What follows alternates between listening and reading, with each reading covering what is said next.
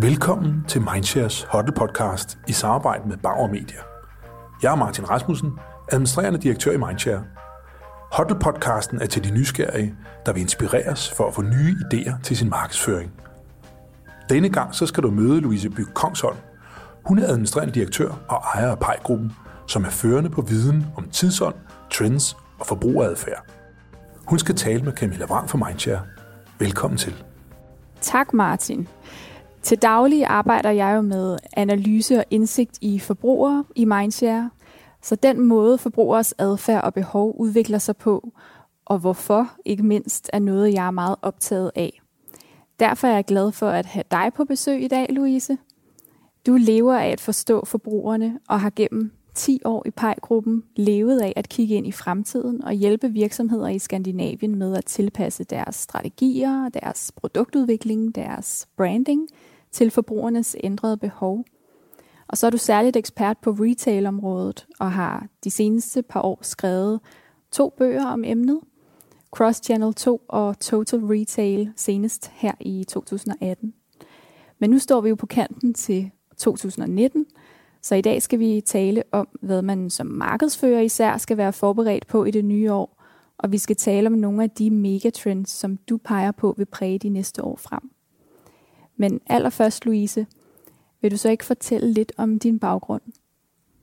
Jeg er økonomisk uddannet. Jeg er slet ikke øh, uddannet som trendforsker. Det kan man faktisk ikke blive uddannet til. Vi har en hel del unge mennesker, der spørger, hvor man læser det henne. Men både titlen som trendforsker og, som, og som fremtidsforsker er ikke noget, man kan læse sig til eller tage til sig, eller er noget, man har ret til. Den er heller ikke beskyttet som titel. Vi er en virksomhed, der har eksisteret siden øh, starten af 70'erne og arbejdet med forbrugerforståelse, tidsånd, livsstil øh, og forbrug i sådan et bredt spekter på tværs af alle de brancher, der lever af at sælge produkter til til forbrugeren. Jeg er anden generation i firmaet. Jeg har ikke selv drevet det siden midten af 70'erne. Det er ikke ret mange, der ved, at jeg har overtaget det efter mine forældre, øh, fordi jeg har et andet efternavn, men det er sådan en lille kuriosum ved siden af. Men jeg har selv en kendt mærke strategi og ledelse bag mig, og managementkonsulent, øh, og er i sådan lidt en joke i hvert fald ret glad for Excel-ark og PowerPoints, øh, og det kommer mig til gode, når jeg skal arbejde som konsulent for andre virksomheder, der har brug for tidstilpasning af deres produkter og services. Ja, nu er du og jeg jo begge to meget nysgerrige på forbrugertrends og følger helt naturligt med i, hvad der kommer til at ske. Men hvad er i dine øjne sådan, den vigtigste årsag til, at man som virksomhed skal følge med og forholde sig til de her trends, som jo hele tiden opstår og udvikler sig? Men det er jo sådan helt grundlæggende, at, at man har behov for at have interesse for en samtid og fremtid, så man er sikker på, at de produkter og services og den kommunikation, man leverer i den anden ende, er i samspil med øh, det forbrugerne efterspørger, det samfund, vi lever i. Ellers så falder man ret hurtigt bag os i bussen, og så er det jo ikke sjovt at drive forretning mere. Vi er en dybt kommersiel virksomhed øh, og arbejder egentlig med at rådgive andre virksomheder, som enten sælger produkter eller services eller laver kommunikation, og vil sikre en højere succesrate med det, de selv leverer. Så vi fungerer jo egentlig lidt både som inspirator og innovations øh, men også som sådan den ultimative syretest. Er det, vi har lavet, er det rigtigt? Øh, rammer vi rigtigt? Er det rigtigt pakket ind? Øh, er det de rigtige budskaber? Er det de rigtige salgskanaler? Øh, så det er den måde, vi, er, vi agerer på. Ja, så hvis man gerne vil ramme rigtigt, og gerne vil have succes med det, man øh, slipper ud i markedet og, til, til forbrugerne, så skal man også arbejde med, med trends. Det bliver man, det bliver man nødt til. Øhm, og der er forskel på det, vi laver, og så en fremtidsforsker. Altså, en fremtidsforsker er ofte meget længere fremme i tiden i sine scenarietanker øh, omkring, hvordan vores samfund og samtid kommer til at se ud. Der arbejder vi med trends, og de er ofte noget mere korte, øh, sådan maks 3-4 år frem, øh, og er meget kommercielt orienteret. Så der bliver man også nødt til at vælge sine rådgiver, så det matcher ens behov. Der skal man kende lidt forskel på både sådan øh, uh, trendforsker og en fremtidsforsker og alle mulige andre typer af sparringspartnere. Ja. Og nu står vi jo lige på tærsklen til et nyt år, og så er det jo nærliggende at tage fat i, hvilke trends og hvilke tendenser vi skal være forberedt på i det nye år. Det er jo ikke sådan, at trends opstår ud af det blå, lige så snart vi, øh, vi skifter kalenderen ud. Øh, men det er jo nogle, nogle tendenser, som har været undervejs et stykke tid, og nogle nogle ting, som vi øh, vi har set lidt til efterhånden. Jeg ved, at du forventer det her med øh, det taktile og analog, at det kommer til at fylde øh, mere måske i 2019, end, end det har gjort tidligere. Hvorfor er det på vej nu? Det har egentlig været på vej et stykke tid, som du også siger, der er ikke noget af det, der opstår ud i det blå, men altså sådan meget symbol, så er der jo stigende interesse for bøger igen, for magasiner igen, øh, altså printede, trygte magasiner, som opfattes som den ultimative luksus, fordi alt andet er digitalt. Øhm, og så er der gang i brætspil og alle mulige andre former for fysiske aktiviteter. Den har sådan egentlig været undervejs et stykke tid, hvor vi sådan har snakket om hækling og strikning og surdejsbaning, alt hvad der handler om at bruge hænderne, i stedet for at det kun er digitale devices. Vi har de seneste par år set blandt børnene en rigtig stor interesse for produktion af slim. Altså man sidder og tænker, hvad er det, de laver? Men det handler om igen at bruge hænderne øh, som en modreaktion øh, mod det, der ellers øh, foregår i ens liv, hvor det måske er 6-7 timer for foran en skærm på arbejde, og så efterfølgende to-tre timer derhjemme, enten foran tossekassen, eller med en, med en tablet eller en smartphone og et Netflix-abonnement. Øhm, så vi har, brug for, vi har brug for det modsatte. Vi søger faktisk ret desperat efter en balance. Ja. Hvis man arbejder med, med markedsføring, hvordan kan man så tilpasse sig denne her trend? Det er jo igen et, et, et som jeg nævnte, balance. Ikke? Altså, vi er godt klar over, langt den meste form for, fleste former for kommunikation foregår i dag digitalt, og det er den måde, øh, rigtig mange brands kommunikerer med deres forbrugere på. Men det er netop at stikke ud og lave noget, der er anderledes, om det så er et trygt magasin eller en trygt invitation. Bare det, altså julekort er jo nærmest noget, der ikke findes mere, men de få mennesker, der vælger at tage sig tid til at sætte sig ned, skrive et julekort, lede efter en postkasse og rent faktisk få det ekspederet ud i verden. Det er jo den ultimative luksus at modtage et julekort, fordi det er så exceptionelt og så anderledes i dag. Øh, så når man gør det, så vil man egentlig få den samme oplevelse som brand eller som virksomhed, hvis man vælger at gå imod strømmen og lave det modsatte af alle andre, så bliver wow-effekten også bare det større. Øhm, og selvfølgelig kan der skrues op og ned for glitter-effekten og, og lak og alt mulige andre fine ting på alle de her ting, man laver. Men bare det, at man laver noget, der er modsat alle de andre, det giver effekt med det samme. Ja. Så er der en anden ting, som jeg godt kunne tænke mig at spørge ind til, når vi taler 2019, og det er noget, som jeg har lagt mærke til, at du har talt lidt om øh, det seneste års tid, nemlig det, som du kalder positiv individualisme eller positiv egoisme. Kan du fortælle lidt om, hvad det handler om? Men vi har haft en øh, ret radikal tidsåndsskifte. Øhm, tidsånd hænger, og, og værdier og holdninger hænger ofte sammen med, hvilken økonomisk formåen et, et land eller et samfund har. Øh, vi har haft, igennem, haft en stor global finanskrise, som også ramte Danmark meget, meget hårdt. Vi er et lille eksportorienteret land, og når det går dårligt på verdensplan, så får vi dobbelt smæk, og omvendt, når det går godt på verdensplan, så er der medvind på cykelstien. Når sådan en krise rammer os, så bliver vi ekstremt introverte, og vi bliver nøjsomme og holder igen, og det hedder så sandelig nu skal vi spare, vi skal holde igen, vi skal sætte til side, og man må ikke forkæle sig selv, og derfor blev luksusprodukter og selvforkælelsesprodukter, de blev bandlyst. Man gik jo rundt og fortalte sine venner, at nu skal jeg på spagophold, eller jeg skal ud og forkæle mig selv, eller købe dyre ting til en selv. Det gjorde man bare ikke, fordi så var man ikke i, i synk med en tidsånd, hvor det hed sparsommelighed. Så er tiderne vendt. Øhm, vi har økonomisk vækst, der er gang i forbruget for alvor siden 2015, og den bliver kombineret med øget forbrug, mere fokus på oplevelser, den kommer vi tilbage til, men også en, en øget erkendelse af, at livet kun leves en gang, og det er okay at begynde at forkæle sig selv igen. Forkælelse behøver ikke være et negativt ord.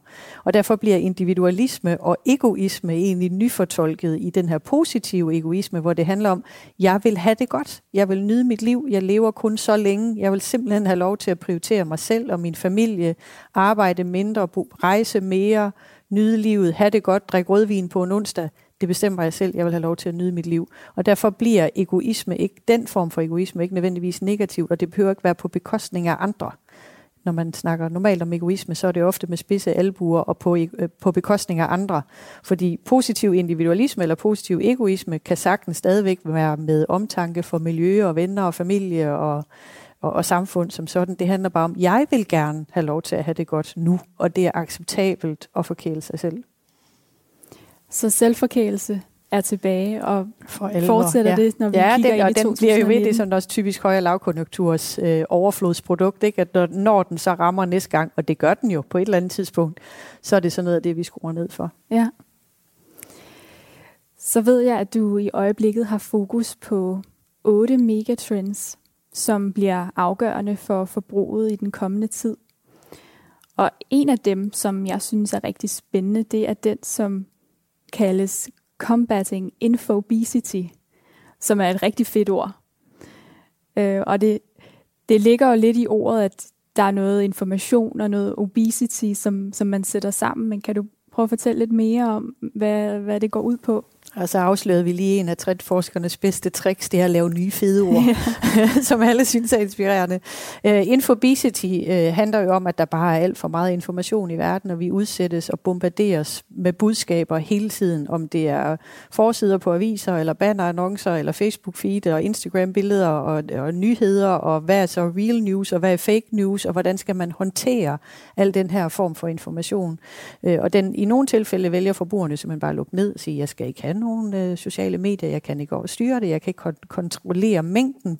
Øh, og så er der jo samtidig en øh, stigende mistillid til autoriteter og til medier og politikere og alt muligt andet, fordi vi gentagende gange har fået dem afsløret i at sige noget, der er forkert, eller køre forkerte nyheder ind. Og det her med infobesity handler så også om, at vi øh, gerne vil have skåret ned på mængden af information, så det er de rigtige informationer, vi får serveret hele tiden, i stedet for at blive udsat for informationer, som slet ikke er relevant for os. Og der er sådan forskellige måder at gøre det på, og også øh, hvis vi tager den over i arbejdssammenhæng, hvor man sidder i øh, kæmpe store øh, kontorlandskaber, egentlig i den bedste mening, fordi vi skal teamwork, og vi skal spare, og vi skal arbejde projektbaseret. Det, der er også bare så meget larm og så meget information omkring den enkelte medarbejder, man hele tiden skal tage stilling til. Øhm, og der viser studier, at mængden af information og mængden af larm omkring en given medarbejder på en arbejdsplads faktisk betyder, at vi kun har 11 minutters uforstyrret arbejdsro hver dag. Okay. Øhm, så der er rigtig meget larm, samtidig med, at der er rigtig mange informationer, man skal forholde sig ja. til. Og den her trend er jo rigtig interessant, når man arbejder med markedsføring og kommunikation. Vi, der lever vi jo egentlig også af, at der er nogle budskaber, og der er nogle historier, som skal ud og leve, de skal ud og møde forbrugerne derude. Hvordan kan man forholde sig til denne her trend, hvis man arbejder med markedsføring og kommunikation? Hmm. Nu er vi så inde og pille ved noget grunddisciplinen i, i markedsføring og kommunikation, fordi det, der desværre er sket over tid, det er, at mange brands også i kommunikationssammenhæng har tænkt, yes, nu har vi flere kommunikationskanaler så kører vi bare på. Øh, og man har samtidig svært ved at håndtere, håndtere noget så simpelt som segmentering, om man rammer den rigtige målgruppe, og så vælger man at sige, at vi har mange kanaler, vi har mange budskaber, nu vælger vi bare at skyde med spredehavl. Og problemet er, når alle skyder med spredehavl, så bliver den totale mængde jo for voldsom for den enkelte at absorbere, og det har så den konsekvens, at den enkelte forbruger ofte vælger både at lukke øjne og ører og sige, jeg kan altså, glem det, I når slet ikke ind til mig. At det at nå gå tilbage til at have fuldstændig styr på sin målgruppe, ramme dem gennem de rigtige kanaler med yderst simple budskaber. For de kan simpelthen ikke kapere alle de informationer, der vælter i hovedet af dem. Og så er du tilbage til et af mine øh, yndlingsemner, at en almindelig øh, moderne dansker eller forbruger træffer 2.000 beslutninger hver dag. Kvinder lidt mere i øvrigt. Men alt det her information, alle de her beslutninger, det er en hjernebark og en hjerne, der bare konstant er på overarbejde. Øh, og derfor er der behov for helt enkel, helt simpel kommunikation, som brænder igennem til den rigtige målgruppe. Ja, og hvordan kommer denne her overflod af information så øhm, til at altså påvirke os som, som forbrugere? Hvordan finder vi øh, et modsvar til det? Ja, men der er både et element med, med tillid, og det er et helt andet emne, som også bliver ret stort i 2019 med sådan politikerledere, autoritetsledere og fake news, at forbrugerne faktisk efterspørger øh, brands, som de kan tillade sig at have tillid til. Og, og det kræver ordentlig opførsel gennem mange år, inden man kan få opbygget sådan et tillidsfuldt forhold. Når man har det, så er det nemmere at kommunikere med forbrugeren. Øh, det, der jo, som jeg nævnte før, er sket, det er, at mange forbrugere har lukket øjne og ører, øh, og er meget svære at påvirke, og stoler mere på venner og bekendte og familie end en klassisk kommunikation. Ja. En anden af de her otte megatrends, som jeg godt kunne tænke mig at høre lidt nærmere om, det er den, der hedder Sleep Renaissance, altså søvnrenaissance. Øh, nu synes jeg personligt, at, øh, at jeg i hvert fald har hørt om det her med den gode søvn, og, og hvorfor det er vigtigt, øh, og de konsekvenser, som der er ved at få sovet nok øh, igennem et par år. Men hvordan kommer denne her trenden til at udvikle sig, når vi kigger lidt længere frem?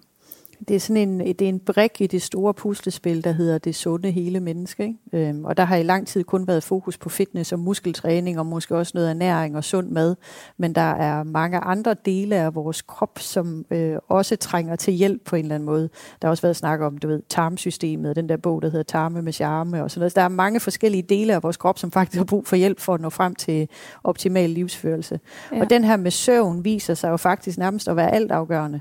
Der er jo studier, der viser, at vi mister koncentrationsevne og muligheden for nærmest at fungere som normale mennesker, hvis man bare tager et par nætter søvn øh, fra os, og småbørnsfamilier med, med kolikbørn ved alt om, hvordan, hvad det her det giver konsekvenser. Det påvirker koncentration, øh, frustration, utålmodighed, øh, effektivitet på arbejdspladsen. Vi, vi får det virkelig, virkelig dårligt af ikke at få nok søvn. Så det er jo en del af en del af et større puslespil, der hedder jamen, frisk luft og motion og øh, ordentlig mad, og så skal vi også have, have søvn, men den viser sig at være en af de vigtigste faktisk for at have et godt liv.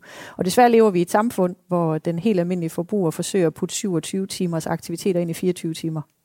Altså vi har simpelthen aktiviteter nok på et døgn til at fylde 27 timer ud, fordi vi både skal det ene og det andet og det tredje, både i arbejde, fritid, vi multitasker, vi forsøger at få det hele til at fungere, vi tilkøber os til hjælp på noget af det, øhm, og det det så oftest går ud på, eller går ud over, det er det, der er så dybt åndssvagt i det store perspektiv, det er, at det man ofte skærer ned på, det er søvn og ordentlig mad.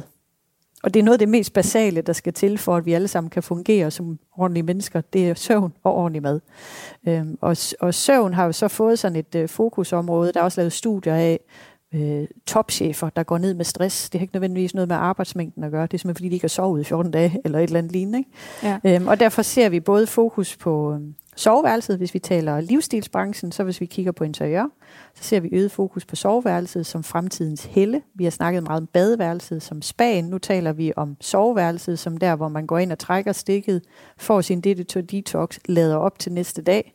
Vi taler om rigtig mange søvnbrands eller sengebrands, som simpelthen læner sig op af det her som søvn, som den ultimative fix på et liv, der er rimelig fucked up.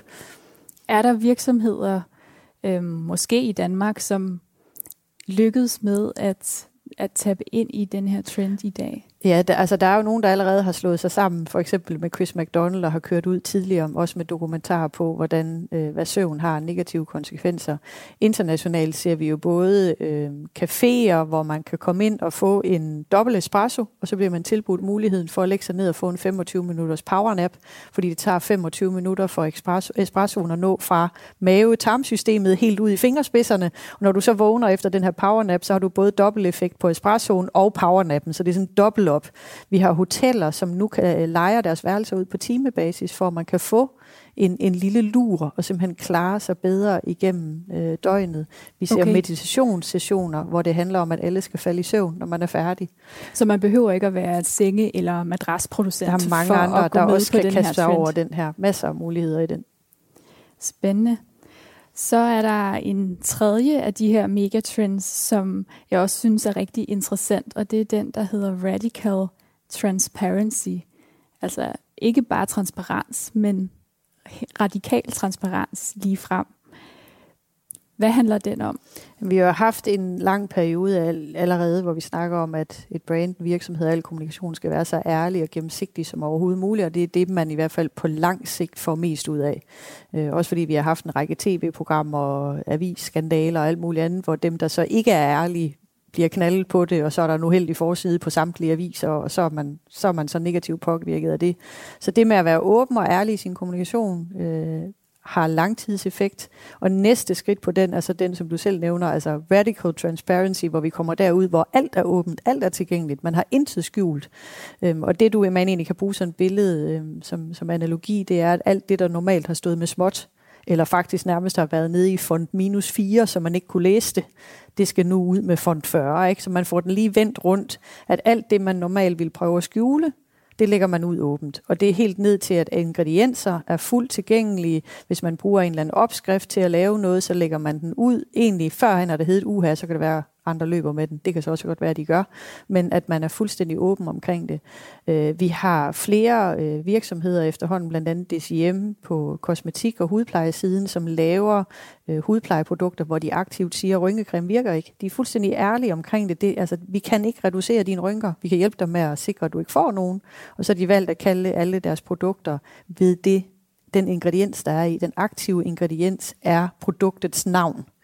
Øh, og, og det er til at komme til for penge, og så sammensætter man selv sin, øh, sin regime. Og så har vi den, en anden rigtig god case af Everlane, som er i modebranchen. De har valgt øh, at forsøge at opdrage forbrugerne til at forstå, hvor kompleks og dyr en produktionsproces er i modebranchen, og der er en årsag til, at alt ikke kun koster 89 kroner. Øh, hvor de simpelthen har beskrevet øh, produktionsprocessen fra start til slut.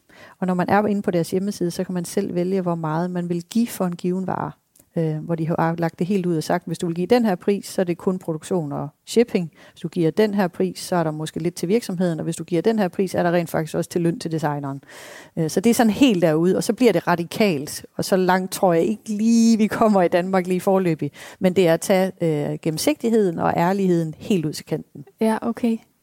Og hvis vi så snakker markedsføring og kommunikation, er det også en, en trend eller noget, som man kan tage ind og arbejde med? Altså jeg der? tænker måske, radikal kommunikation kommer måske ikke lige til at se, eller radikal øh, gennemsigtighed kommer måske ikke lige til at se sådan lige forløbet, men bare det at få arbejdet videre ud af ærligheds- og gennemsigtighedssporet er afgørende i en verden, hvor forbrugerne efterspørger muligheden for at kunne stole på andre, tillid, sænke skulderen, læne sig tilbage og sige, det her de styrer på. Jeg kan som forbruger være helt rolig. Der er nogen, der har fikset det for mig. Ja. Så er der en sidste af de her otte megatrends, som jeg også gerne lige vil nå at komme omkring. Og det er den, der, hvis vi skal sige det på dansk, hedder transformationsøkonomi. Og det virker jo lidt som, som et tungt ord, men det er noget med, at det er en forlængelse af det, som vi alle sammen kender i dag som oplevelsesøkonomi. Hvordan øh, er det en, øh, en udvikling af, af oplevelsesøkonomien? Jamen, hele beskrivelsen af oplevelsesøkonomien ligger tilbage fra nogle øh, gutter, der hed Pine and Gilmore, som beskrev, hvordan vi gik fra en, øh, en commodity til en transaktions til en oplevelsesøkonomi, egentlig ud fra en beskrivelse af, hvad der motiverer en forbruger til at bruge penge. Øh, vi er gået fra, at forbrugere tidligere generationer har været motiveret af at erhverve sig materielle goder, som for eksempel et farvefjernsyn eller en bil, eller få købt sig en villa. Øh, og at vi er nået til et niveau i dag, hvor forbrugerne ikke mangler noget som helst på den materielle side. Vi siger også, at forbrugerne lider af tingsforstoppelse eller stoffication. Ikke? Ja. Øh, og at det, vi egentlig er motiveret af i dag, det er, det er øh, oplevelser. Og vi lever i oplevelsesøkonomien nu. Vi har talt om oplevelsesøkonomi i 10 år, inden den kom. Oplevelsesøkonomi er et kæmpestort emne. Forbrugerne efterspørger oplevelser i stedet for ting. Men allerede da Pine and Gilmore beskrev den her udvikling, så er de jo også godt klar over, at der måtte jo komme noget efter oplevelsesøkonomien. Vi lever ikke i oplevelsesøkonomien fra nu af, og så flere årtusinder frem. Nej, det er øhm, og der, der nåede de så frem til allerede dengang, at det næste skridt måtte være transformationsøkonomien. Og hvis vi skærer det sådan helt ind til benet, så øh, er oplevelser i dag jo ekstremt kortveje. En biograffilm var kun halvanden time. En weekend er kun to dage øh, oplevelser, noget vi ser frem til, men de er desværre overstået alt for hurtigt. Og ja. så ender man med at leve sådan en tilværelse, hvor der er highs and lows, altså fedt weekend, fuck hverdag, øh, fed oplevelse, nej hvor er det kedeligt tirsdag. Altså det kører sådan meget op og ned, ikke? og det man er motiveret af næste oplevelse, næste oplevelse, næste oplevelse, den skal være vildere og vildere, for at den har samme effekt. Og det de så tænker og siger, hmm, det er jo en lidt underlig måde at leve livet på, hvis man nu i stedet for kunne nå frem til et stadie, hvor man egentlig hele tiden havde det godt, og levede et liv, som man ønskede der, hvor der var små oplevelser hele tiden, øh, og hvor man øh, kiggede på brands og også på kommunikation og sagde, du skal hjælpe mig, kære brand, med at opnå et bedre liv, et mere transformeret liv, hvor jeg har styr på mig selv, og hvor det hele ikke hele tiden handler om at hige efter næste oplevelse, men hvor jeg har det godt her og nu, hele tiden. Okay, det er interessant. Hvor langt kan man sige, at den her trend er sådan i forhold til at Jamen, nå den er først lige begyndt at spire en lille smule. Alle snakker stadigvæk oplevelsesøkonomi, og det lyder måske både indviklet og meget teoretisk og akademisk, alt det her, men, men det kommer på et tidspunkt, og vi ser nogle enkelte brands, der har grebet den.